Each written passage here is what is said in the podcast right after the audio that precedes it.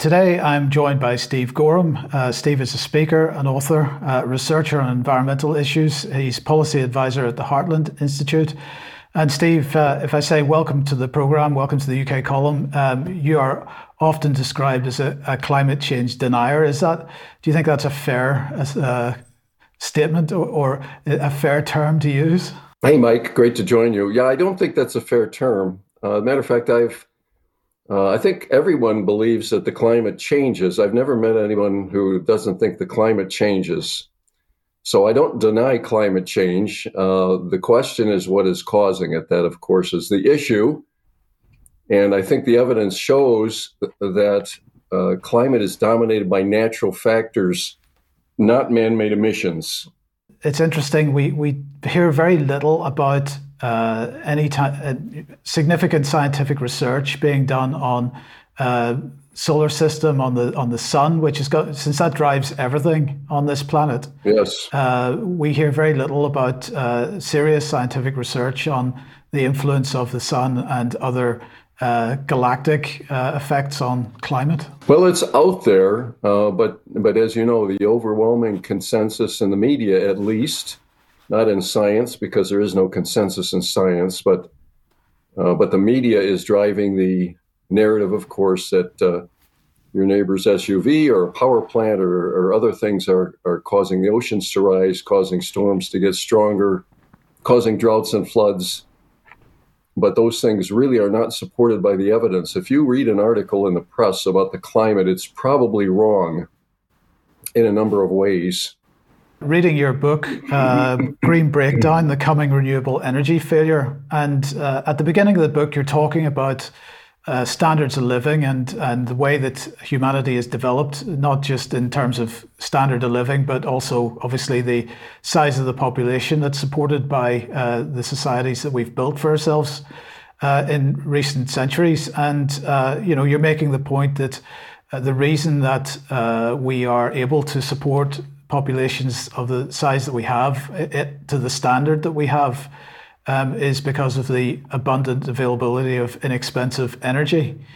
Um, obviously, the whole climate change uh, um, policy, as it's described by the uh, United Nations and so on, is is and by governments, in fact, is talking about. Uh, effectively removing that uh, abundance of inexpensive energy from us. So it seems to me the inevitable outcome of that is a, a, falling in the standard of living. It does appear that that would be the case. Yeah, in the early parts of the book, I go through what I call the hydrocarbon revolution. Most people, you know, we, we have a lot of discussion about the industrial revolution. But in the last uh, two plus centuries, the world has uh, gone into a hydrocarbon revolution basically the, the use of coal, oil, and natural gas for all of our energy. A global energy uh, consumption is up by a factor of 30 since 1800.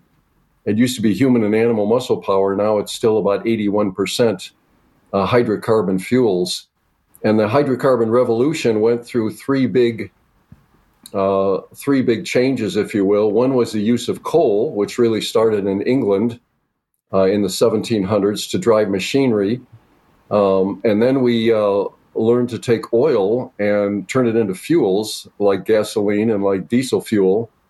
And finally, uh, electricity, which was driven by, by coal initially, and then today still mostly hydrocarbons. And those made tremendous changes. And if you look at uh, the flourishing of, hum- of humanity, uh, it's very highly correlated to uh, the use of these fuels. Uh, today, uh, you know, our fuels have our uh, uh, energy consumption has gone up by a factor of 30. we have much longer lifespans. We have lower infant mortality. We have higher levels of education. We have much higher gross domestic product. All those things are very highly correlated with the use of coal, oil, and natural gas. But as you say, the world has now embarked on uh, an energy transition. Uh, the I should say the wealthy nations of the world, especially uh, the United States and Europe, Canada, New Zealand, Australia, and some others, are pushing for a thing called net zero by 2050. Uh, the idea that we should get rid of all of our hydrocarbon fuels switch to wind, solar, and biofuels, and um, also capture or eliminate all of our carbon dioxide emissions and and make this transition. But this is, as I talk about in Green Breakdown, this is really beyond a reach out goal. It's more like a wish and a prayer. This is not something that's going to happen. And over the next decade or two, it is going to break down. Uh, we're going to have a number of problems with with the the net zero transition. It's going to break down, and people are going to demand a return to sensi- sent, uh, uh, to sensible energy policy. That would be encouraging if it were to happen. Uh, I mean, if we just look at uh, the energy policy that we have in the UK at the moment, um, we are increasingly uh, building uh, offshore wind turbine uh, yes. generating plant. Uh, we're shutting down our nuclear capability. Germany's already done that completely, but although we have started building a new power station, it, it's not going to replace uh, what we're in the process of decommissioning. Um, we've closed our coal uh, power plants completely now, so they are really there only for emergency use, and even then it takes them ages to start up. So, so they're not even practical in, in that sense. Um, and uh, uh, but if we take if we take uh, wind turbines and offshore wind in particular, um, I was reading uh, in the last couple of weeks the, the, fact that that there are very few um, companies geared up on the planet to to uh, to manufacture the cables necessary to bring that energy onshore, and that already uh, new offshore wind turbine uh, installations are having to wait probably around 10 years for for those cables so they're having to they've got a lead time of around 10 years for that. That situation isn't going to get any better in the in the coming so it, it's increasingly difficult for me to see how we can replace our generating capacity i mean in the UK we have a generating capacity of something like 80 gigawatts and there doesn't seem to be any plan to to actually replace that with so-called renewables uh, in the time that's needed? Well, you're right. There are there are a lot of issues, and and Europe, as an outside adver- uh, advise uh, outside observer, I should say, from the United States, i am a little bit dismayed at what Europe has done over the last 20 years. Um, and you've recently gone through an energy crisis, and you're still in uh, some of the uh, later stages of that. Uh, but these are because of green energy policies, in my opinion. over the last two decades, as you say, uh, Europe has closed more than 100 nuclear power plants, uh, more than 20 in the United Kingdom, more than 20 in Germany. Uh, the, 23 of your nations have signed pledges saying that uh, you would not burn coal anymore, uh, that there's been some backtracking on that to try and keep the lights on. Uh, and you become very dependent on two sources. One is, one is intermittent wind and solar, and the other is natural gas. And increasingly the natural gas had be had been imported more and more. Where in the year 2000, uh, Europe was was producing more than half of its own natural gas. Uh, that has shrunk, and by 2021, 63% of your gas was imported. And then in the summer of uh, 2021, kind of a strange thing happened. Uh, matter of fact, most of the year of 2021, the wind didn't blow much in Europe.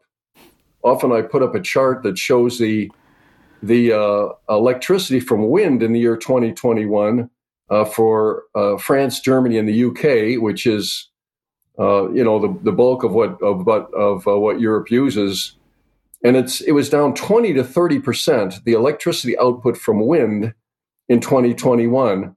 And so what your continent did was was burn natural gas more and more during the year to make up for the shortfall. And by the by the end of the year, your prices of gas had soared. Uh, in early uh, 2021, the price of natural gas in Europe was about um, uh, 13 to 20 euros per megawatt hour. But by December of 2021, it had soared to 80 euros per megawatt hour. Uh, and this is two months before the Ukraine invasion. A lot of people uh, uh, blame this on the Ukraine invasion and after the invasion, uh, prices went much, much higher, but they had risen quite a bit prior to that because of the wind shortfall. Uh, prices currently are running about 45 euros per megawatt hour, I believe, uh, up about uh, a little over two times what they were. And then electricity soared in Europe as well because you get much of your electric- uh, electricity from natural gas. That was up by a factor of six by December of 2021, again, two months prior to the Ukraine invasion.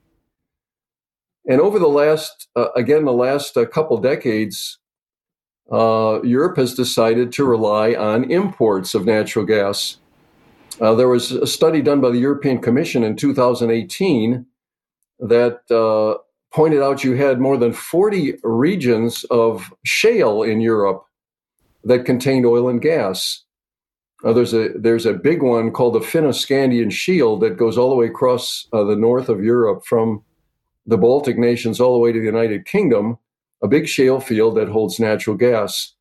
But Europe decided to, to hydraulically fracture none of those fields, and so you became more and more dependent upon imports. And uh, liquefied natural gas uh, is very expensive um, Europe pays right now about four times the price of gas that we pay in the United States. And uh, if it wasn't for the U.S. shipping liquefied natural gas last winter and, and Qatar to Europe, you're, you wouldn't have been able to keep the lights on uh, with, with the cutoff of gas from Russia. So, I mean, you've kind of gotten yourself into a bind. And let me say a little more about, about um, uh, the intermittency problem. Uh, so, uh, by the way, just interrupt me if you want me to stop here, if you got something else to do. I know I'm kind of droning on. Uh, utility managers know that um, you you can you can't count on wind and solar to be reliable. You can only count about, on about 10% of the capacity of wind and solar to be there all the time. When it gets very cold or when you have a heat wave and the wind doesn't blow, and so what happens is all these uh, these states and nations that are pushing to do more and more energy from wind and solar have to uh, keep around traditional power plants. They have to keep natural gas. They have to keep nuclear in most cases. They have to keep coal. And they have to run those at much lower utilization levels. They run those down, they, they keep them on standby uh, as they run more and more wind. But then the wind and when the wind and solar don't blow, uh, then you have to turn up these plants. Uh, Germany, for example, had turned up 27 coal fired power plants last year to keep the lights on there uh, with, with the Ukraine situation and, and with, the, uh, with the shortage of natural gas. And so what you, what you end up doing is building twice as many facilities as you normally would. You're building all the new wind and solar, and you've got to keep around the, the uh, coal and natural gas uh, and nuclear facilities, and you have to run them on uh, kind of a, a, reserve. And so you're paying for all of this. And so electricity prices go way, way up, which is one of the first problems with this push for net zero. You know, in the UK, uh, the British government has been talking about for the last number of years uh, requiring um, people to certainly new build properties, new build residential homes will no longer be allowed to have uh, natural gas uh, heating.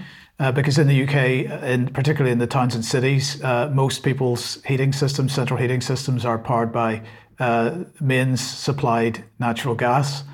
Um, yes. And so they, they want to see new homes being built with uh, electrical heat pumps, um, which uh, have uh, got a, a, dubious reputation in this country anyway.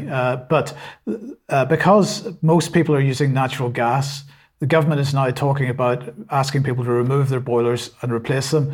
Yeah. That has had quite a bit of pushback. and so the next yeah. idea, the next bright spark idea was to uh, reduce the amount of natural gas in the in the pipes by replacing a proportion of the natural gas with hydrogen uh, and with green hydrogen yeah. in particular. Uh, I just I'd be very interested in your thoughts on that, uh, particularly because yeah. you know where where is green hydrogen supposed to come from? It comes from uh, using plant attached to uh, wind turbines and other renewable so-called renewable sources, but but those, as you say, are intermittent. So uh, how how is this possibly going to work in the long term? Yeah, so let me address the natural gas and the heat pumps first. Then we can go on and talk about hydrogen. So about 80% of the homes in the UK have natural gas about 90% in Netherlands. You're, you are amongst the two nations in the world that use uh, a very high proportion of natural gas. And you're right, the um, as you know, the UK government has said, well, we not only want to build uh, uh, new homes with heat pumps, but we also want to replace them in existing homes And there's a few problems with this. One is it's very expensive, uh, about 15,000 pounds, as I understand, to, to replace uh, a gas system or, or a fuel boiler with, with uh, a heat pump. Um, and it can be more. They've also talked about insulating buildings as, and homes as well to try and reduce energy usage. I actually, my wife and I have two homes. We have one in Chicago. We have one in Virginia Beach. Virginia Beach is about, on average, 10 degrees Celsius warmer than Chicago. Uh, we have gas in Chicago. We do have a heat pump in Virginia Beach. And it gets down to about zero Celsius there a few days in the year. And the heat pump just can't keep up at zero Celsius. It, we have to put on a little uh, gas fireplace to keep the place warm, but it kind of poops out so if you're any, and if you're in any northern parts of uh, England and it gets cold, that that, uh, that heat pump's just not going to make it. Uh, so that's a big issue. And but but this idea of hydrogen is is also. Um, I just wrote an article that was published in a Daily Caller, and the title of the article is that world leaders ignore growing problem, growing safety problems with green energy. And this push for hydrogen is is very very crazy in my mind. They want to route this to homes. Now, let me tell you a little bit about hydrogen. Uh, hydrogen uh, only exists in nature in compounds. Uh, it's very reactive. I think they're trying to get some from deep uh, fissures in the earth where they think there might be some pure hydrogen, but in, everywhere else, it is in a compound. Uh, because it reacts instantly uh, with air, and it also will combust at very low levels of energy. Uh, if you if you ever want to read, if your readers ever want to see something ugly, or your viewers, go read about the uh, hydrogen airships. From about 1905 to 1937, the world wanted to produce hydrogen-filled airships. Hydrogen's lighter than air, and it could give these things buoyancy.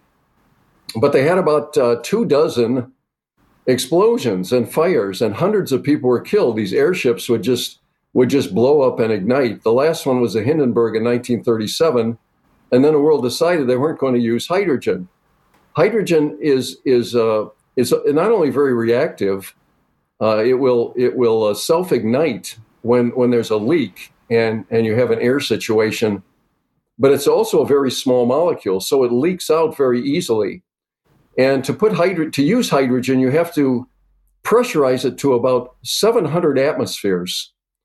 That's 10,000 pounds per square inch. Uh, that's 300 times what's the pressure in your car tire. And so you're taking this gas, which, if it leaks, will ignite, and you are pressurizing it to 700 atmospheres, which makes leaks very lightly.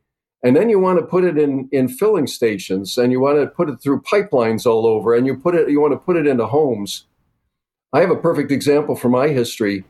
Um, I have a home had a home uh, near Chicago and it was hit by lightning. It's it's a natural gas home.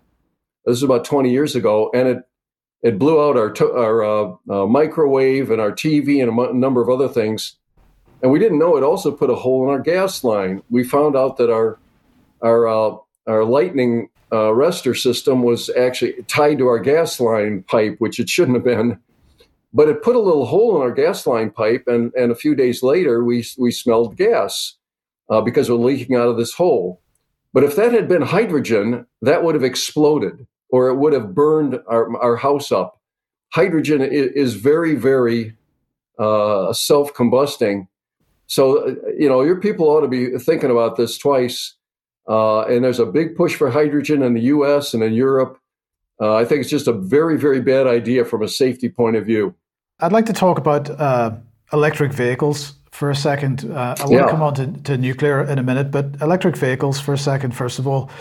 Um, sure. And uh, obviously, we are uh, in the process in the UK and in other Western countries of removing internal combustion engines from the streets. Uh, we want to we want to see those gone as far from government policy point of view. That seems to be the case. Uh, in London, we've seen the rollout of the ultra low emission zone, which has resulted in a whole host of cars having to be removed from the central London area and the London area. Um, and while that process is going on, we've got more and more manufacturing of electric vehicles, but we're not seeing the uh, the equivalent ramping up of um, infrastructure to provide that that electricity to charge those vehicles. We're not seeing that being installed in the uh, kinds of numbers that it would need to be uh, in on the on the on the motorways, and we're not seeing it on the streets. And so my question is, um, just how serious are governments? Uh, maybe that's not the right way to phrase it. Let's put it this way: how how much of a uh, a fake narrative is it that, that people are being sold by governments that, that they are even going to be able to own a car in the future because the infrastructure isn't going to be there to support the number of cars that are already on the streets if they were converted to electric vehicles? The whole EV thing is is pretty amazing. First, I should uh, mention electric vehicles are penetrating world markets. About 13% of the uh, light vehicles sold last year uh, were electrics uh, globally, and it's higher this year. And about 2% of the cars on the road, we have 1.5 billion uh, vehicles on the road today, and about 2% uh, are electric. So they are penetrating world markets. Um, but we do have this uh, tremendous push by governments, again, driven by what I call climatism. Climatism is an ideology, it's the fear of human caused warming. We have a couple conservative candidates in the United States now using that term. That was actually in the title of my first two books, uh, the term climatism.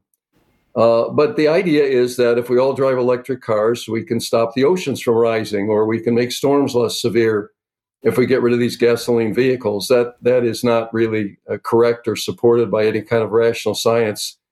Nevertheless, electrics do have some advantages. Uh, if you can charge at home in your garage, um, that it, that can be cheaper than a public charger. Although electricity has gone up so much in, in Europe, uh, it, there may be a little bit of an issue there. Uh, if you drive a short distance to work, you can bring it home at night and charge. So it can be very convenient for people. Uh, but but unfortunately, our nations have decided we're going to force everybody to get an electric vehicle. Uh, we have uh, uh, actual mandates in the UK. I think it's something like 2035 uh, no new EVs sold. Uh, states in the United States, California, Oregon, Washington, New York, Massachusetts, uh, Maryland also have uh, mandates. In the United States, we have our Environmental Protection Agency that has put in uh, regulations on uh, carbon dioxide emissions and on mileage that are going to force automakers to produce EVs. So the world has signed up for this and they seem to be moving in that direction. But the problems are mounting and um, uh, we're finding problems with cold weather. EVs don't charge well in cold weather. Uh, I spoke at a conference and met a guy whose wife had a Tesla. They lived in Cleveland. Uh, it can get cold in Cleveland. It got down to uh, about 10 degrees Fahrenheit, which is, I don't know what that is, uh, about maybe 8 degrees, minus 8 Celsius. And literally, her Tesla would not charge. They didn't have a heated garage and they couldn't charge it. Another problem is if you have an apartment, um, how do you charge your vehicle? Uh, you're going to run an extension cord over the sidewalk, or they're going to have to build these things, which are which don't break even. These chargers are expensive. Um, insurance is another big issue in the United in the United Kingdom, especially. A lot of headlines about uh, companies that are or uh, I was reading one article about uh, a guy who searched around, and it, it costs him five thousand pounds a year now to insure his electric vehicle. Very, very expensive. So there are a lot of problems piling up with EVs, and you say, as you say, public charging is a very, very big problem. Uh, there aren't enough chargers. Uh, they don't break even. I'm going to give you some U.S. numbers. I don't know what it's like in the U.K., but uh, in the United States, to uh, put in a gas pump costs about twenty thousand um, dollars. If you uh, if you put in a 50 kilowatt uh, DC high speed charger, it costs you $100,000, five times as much. Uh, you can serve a customer with a gas pump in about six minutes, but typically to charge an electric vehicle takes about 30 minutes. And so you can only serve one fifth of the customers. So a gas pump has a 25 to 1 advantage in terms of capital cost and the amount of customers you can serve. Another issue is that uh, a lot of these chargers are meant to be unattended. you know, you just put it out there. Uh, well, that's great, except uh, you know, you get to the winter and it's dark at four or five o'clock, and uh, maybe my wife doesn't want to be in an unsupervised location trying to charge your car for 30 minutes. We have a bunch of problems with car hijackings in our cities in the US now. It's just not a very safe situation. So there are a lot of problems. And then we got issues with whether the grid can handle it. But there's a lot of problems building up with electric vehicles. I'm not opposed to electric vehicles. Um, you know, if you if uh, it suits your needs, that's great. But again, the idea that the governments ought to be forcing everybody to get electric vehicles um, uh, that that is uh, not necessarily a thing. And then the last thing you mentioned, you talked about uh, are people going to be driving less? Yeah, not only a charger issue, but you have the price of the EV, which is is quite a bit higher than a gasoline car typically. So what we are seeing, where EVs are are being pushed, uh, I think we're seeing the amount of driving go down, uh, the amount of cars being sold go down. Uh, and, and some people do want this to occur. They want less uh, people to have less vehicles and less ability to drive. So again, a host of problems. Uh, people should have choice. Uh, they shouldn't be forced to to buy EVs on the mistaken idea that we're going to control global te- global temperatures by doing that. And then we've got the question of uh, what is the actual cost uh, of the life of a, a, an EV compared to an internal combustion engine car. Uh, so, you know, they will say that an internal combustion en- engine car will produce X amount of greenhouse gas uh, in its lifetime and so on. But what is the actual cost of production of batteries, which do need to be replaced after a while, uh, of wind turbines, of all the stuff that, that we're talking about here, uh, in terms of the environmental cost of the mining, uh, the uh, environmental cost of uh, the production itself and the va- environmental cost of the, the, the, waste disposal at the end. Um, has anybody yep. done any kind of work to actually work out whether uh, an EV or a wind turbine is actually making the situation better or not? Even yeah, if you believe a, their even if you believe their scenario about global warming. Well, that's the thing. A lot of that is hidden hidden from people you know, you buy you buy your EV and you're told it uh, produces less greenhouse gases. It's very environmentally friendly, but you don't really get much of the story. Uh, the guy who wrote my foreword for Green Breakdown, energy expert by the name of Mark Mills with the Manhattan Institute, has pointed out that you really don't know whether your your EV uh, produces less greenhouse gases or not. Electric vehicles start off with a with a big disadvantage because the battery requires emits a lot of greenhouse gases to be produced, and it usually takes about hundred thousand miles or uh, um, maybe 150,000 kilometers, whatever that number is, to to be able to break even. But even worse than that, there are a number of other big issues. And as you point out, metals and, and producing the battery is a big issue. The International Energy Agency says that uh, electric vehicles use six times the special metals of a gasoline or a diesel car, a petrol car. And that includes graphite and copper and nickel, manganese, cobalt, and lithium. And these metals are, are typically not mined in Europe. They're not even mined in the US. They're mined in developing nations. And, and then uh, the nation that does the most processing of metals is China. So a typical scenario, if you if you look at copper, I'm sorry, if you look at cobalt, for example, which is used in almost all EV batteries, uh, the biggest producer of cobalt ore is the Democratic Republic of Congo. Uh, they produce about 30 or 35 percent of the world's cobalt, and uh, cobalt ore, I should say. And it's well known that in, in the DRC, they're using child labor and they're using slave labor. Well, I shouldn't say slave, I should say forced labor. they're using, using child labor and forced labor to get that ore out of the hills. And then they ship it to, sh- ship it to China. And in China, they uh, process it into cobalt metal. But uh, there's huge, wide area pollution in China from this metal processing there's a place called Rare Earth Lake in China where, as far as you can see in every direction, square miles and square miles and square miles, the land has been destroyed from, from metal tailings, from processing. And then uh, that goes into a battery and it comes to the United Kingdom or the United States and it goes into your Tesla or your, or your other EV. And everybody says, wow, my EV is very environmentally friendly, no emissions. but they don't see what's going on with the social damage and the environmental damage across the world. And so uh, I have some friends who, who flat out will not buy an EV because of what goes on in terms of mining and, and processing across the world. And they're really more informed than a lot of the people that are buying EVs today. I just mentioned uh, there's a, a, think tank in the UK called the Global Warming Policy Foundation. They produced a report a couple yeah. of years ago called Electrifying the UK, and they were looking at this issue. Uh, so yeah. they, they were saying, uh, you know, effectively that in order to replace just the UK's fleet of internal combustion engine cars, uh, you would need 200% of the annual global production of cobalt, 75% of the annual global production of lithium carbonate, and 50% of the annual global production of copper just for the UK. Yeah. And so then you're left wondering, uh, you know, the people that are that are choosing this as a policy must understand this situation. And again, it, it strikes me that, that there, there must be a therefore a, a view in their minds that, that car ownership is simply something which is not going to be uh, something that people are going to have in the future. Uh, uh, so you know, I, I, don't know what your thoughts are on that, but but you know, you were talking about uh, cobalt mines in the Democratic Republic of Congo, that going to China, and so on. Um, yeah. The other thing, of course, that's going on in DRC that, that most of the environmentalists don't seem to be very concerned about is, is the forced evictions because entire communities are being moved in order to expand mm. the, the mines there.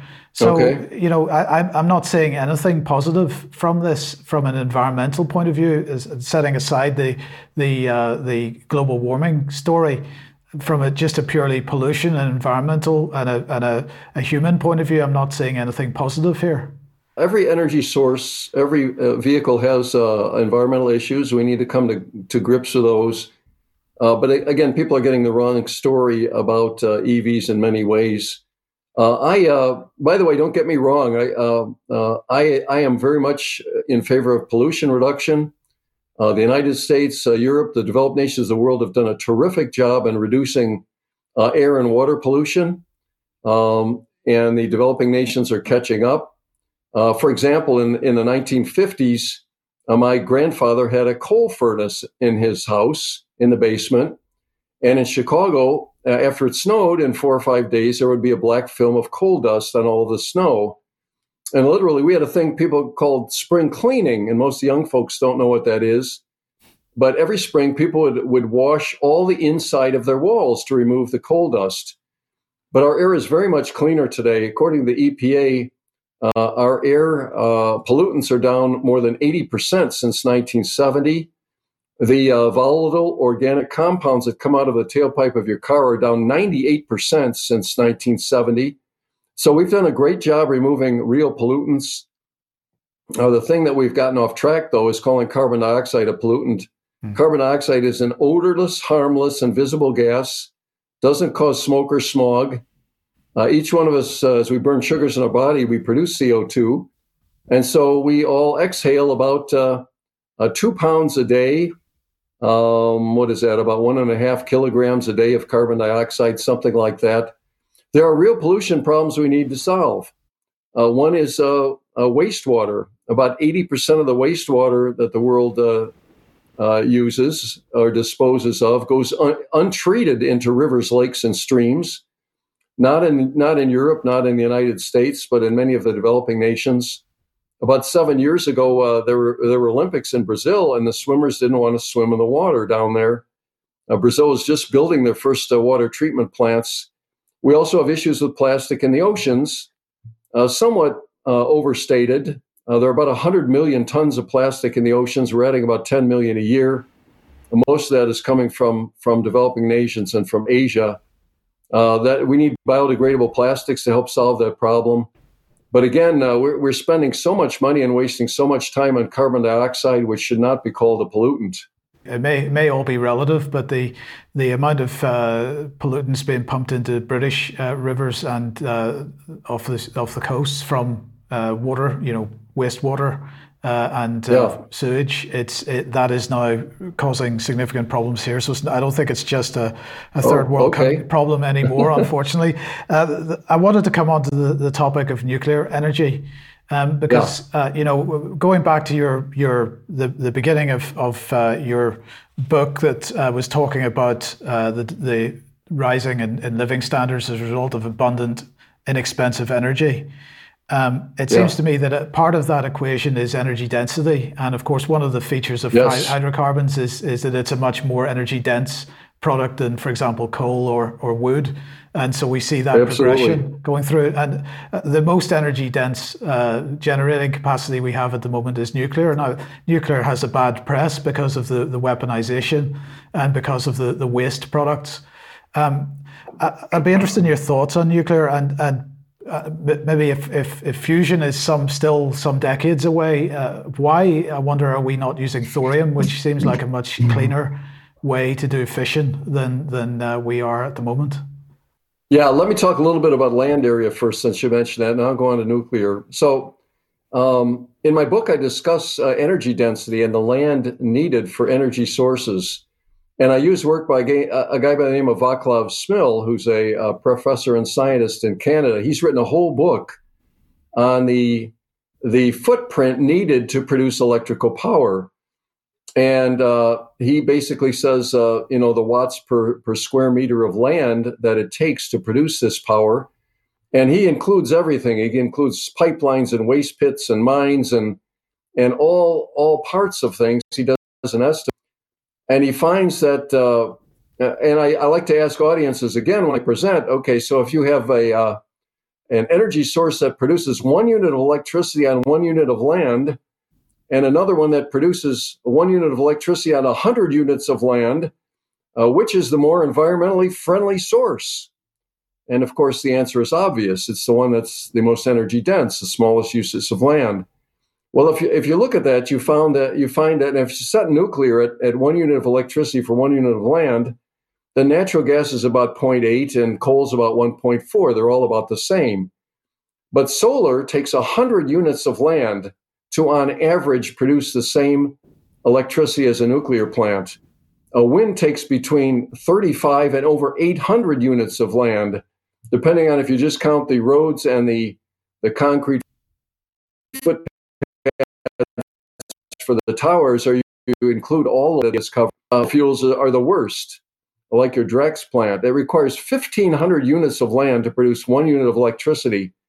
Yet the world has uh, has marched off and, and said, well, we're going to use all these intermittent uh, renewables that are not energy dense at all, and and we'll try and uh, try and produce our electricity.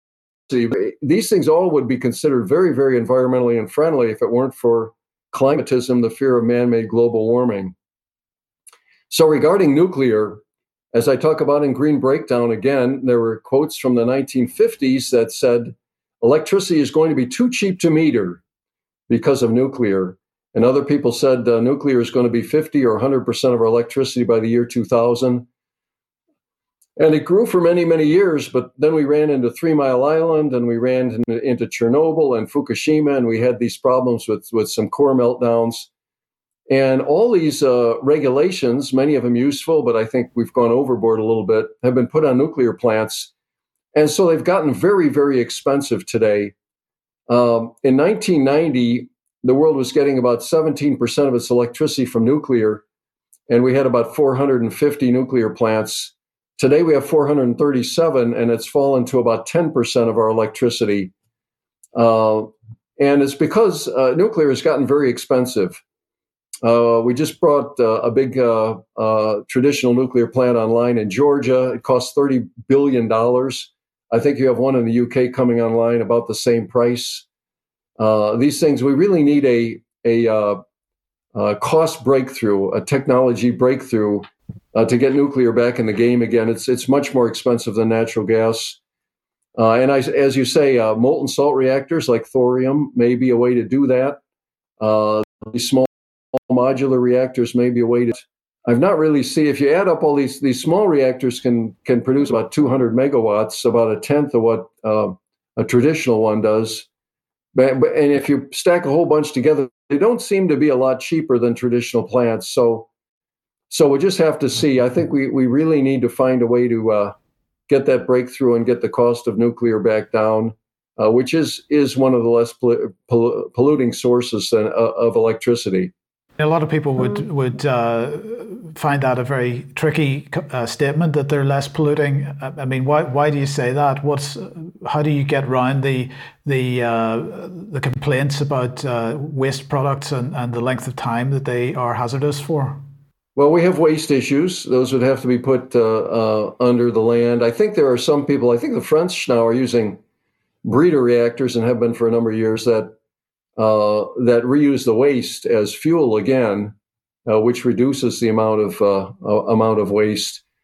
But the uh, the molten salt reactors would get away from the the the core overheating issue if the if the heating system fails, so we could get rid of that kind of a disaster scenario. But yeah, the waste would have to be handled. But hey, we have a whole bunch of people now running around saying, "Well, we're going to put carbon dioxide under the ocean or under underground." Yeah I think if we could do that, you know, we could find a way to put uh, nuclear fuel underground as well. Okay, I'd, I'd like to uh, come back to because you've introduced this term climatism. Yeah. And and I just want to because this is a big part of this whole debate, and it seems to me that the debate has become um, uh, almost it's become quite polarized in many ways, but it's being the polarization is is being driven by uh, so-called influencers um, in a lot of ways. So I just want to read you a comment that was that was I saw on the internet with respect to your use of the term uh, climatism. Uh, and the oh, comment, okay. Uh, yeah, and the comment was climatism very clever, assign an ism to a branch of science so that the ignorant, superstitious masses will believe that climate change is a political position rather than an analysis based on a body of research.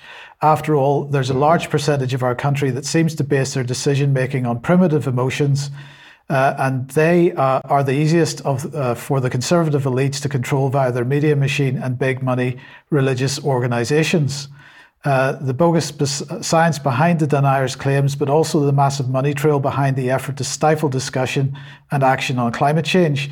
So that was that was a comment. Obviously, you know the type of person that has come from, but but what uh, I wanted to, to have a quick discussion about was because there's a whole Sure. Uh, industry almost on YouTube at the moment of of people that are there to debunk uh, people that are criticizing science or the, the types of research that are being, being done at the moment. And of course, the other the, the, what what this comment seems to imply is that anybody that's critical of the mainstream narrative on climate change is somehow being funded by someone. But of course, this yeah. is exactly what mainstream science is doing. It is being funded by uh, through the research grants and so on to do certain types of research. It's ignoring anybody that's asking questions about that research. Um, and sure. it's then funding a whole bunch of propaganda outlets in the form of so called YouTube influencers to try to convince people that climate change is uh, what uh, being proposed by by uh, by governments and so on. So my question is, okay. what are your thoughts on this whole this whole industry that has built up and and the, the, the, whole debate, in fact, and the way that the, the debate is being held? And do you think that, that we need to perhaps raise the, the standard of the discussion somehow? First off, I'll give you a disclaimer. I'm not in the pay of any energy company. Um, I, I, don't accept money for for uh, uh, the Climate Science Coalition of America. Uh, I sell books and I speak professionally to business organizations. That's where I earn my keep. Um, I also never say that people are liars. I never say that uh, um, uh, anything of the sort. I think the people that believe in the in a theory of man-made warming are sincere. Uh, Al Gore has been an environmentalist since the 1970s, but the data just shows that he's wrong. I mean, I think that that really is the case. Let me give you an example uh, and by the way, there are many, I would say probably the majority of scientists think that, that humans are causing dangerous warming, but they're very, very silent when, when crazy articles come out. They don't say, you know, that article is just goofy. Let me give you an example. Um, uh, this summer, there was a bunch of headlines. Uh, July could be the hottest month in 120,000 years. That ran in Fortune. And uh, the Guardian said, uh, quoted the UN chief, the era, era of global boiling has arrived. But that is flat out wrong. Hottest month in 120,000 years. There are oceans of data to show that that uh, uh, today's temperatures are not especially warm. We've had one degree Celsius of warming since 1880, uh, a very, very small amount. And it was warmer a thousand years ago during the medieval warm period when the Vikings settled southwest Greenland. Uh, the town where they settled, Havasa, used to have trees that were 20 meters high. There are nothing there but scrub grasses today, indicating that it was warmer a thousand years ago today. We've had warmer periods 2,000, 4,000, 8,000 years ago than it is today. Today's temperatures are not especially warm. Uh, there's a dig going on in Norway right now, which has been in the headlines, under an ice field, and they find all these artifacts from people who lived there when there was no ice there.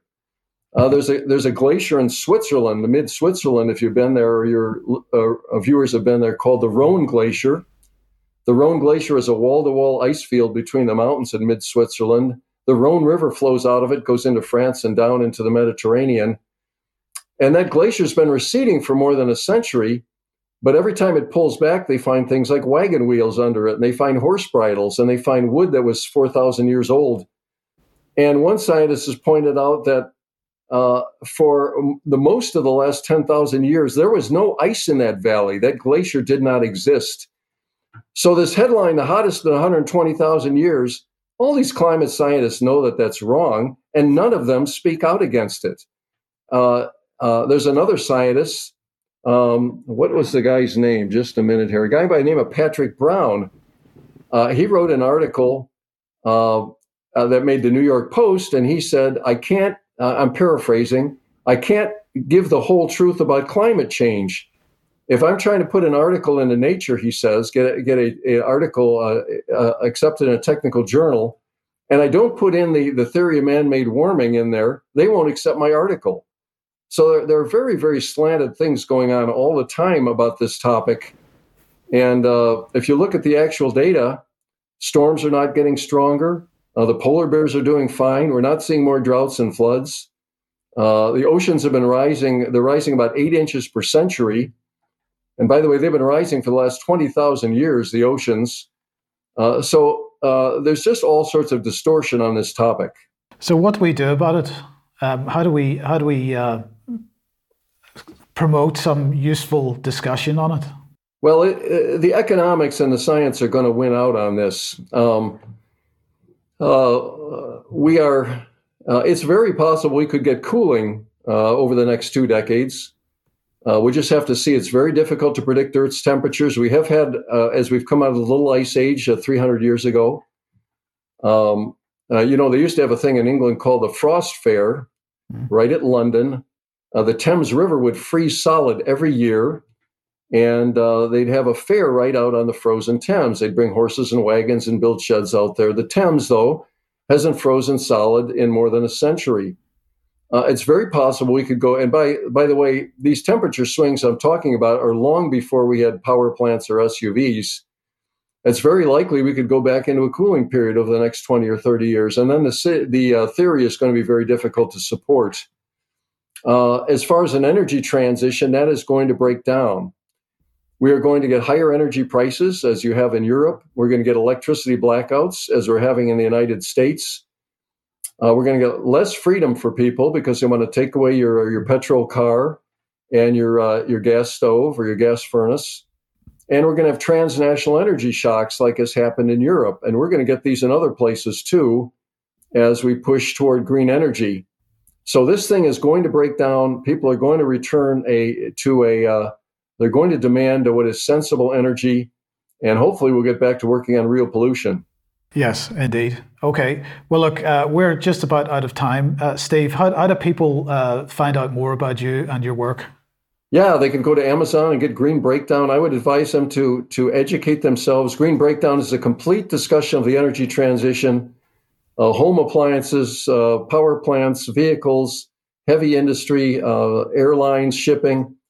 Tell them what's going on and what the government leaders are trying to do and how it's going to break down. They can get that at Amazon. There are ebooks uh, available on uh, Amazon, uh, Barnes and Noble, Apple, and educate themselves and challenge their political leaders. And by the way, this thing, we're already seeing it break down in the United Kingdom and in Germany people don't want to put in heat pumps. And so there's a lot of pressure and a lot of pushback. Um, again, uh, natural gas is, is a great thing. It, if, if you put natural gas in versus uh, uh, wood or, or coal in a house, you reduce particulate levels by a factor of a thousand. It is the the one fuel that has done the most to reduce air pollution over the last 30 years in all the developed nations of the world. Steve Goreham, thank you very much for joining me today. Uh, that's been a fascinating conversation. I hope we can speak again at some point in the future. Thank you. Thank you, Mike. Always at your uh, service in the future.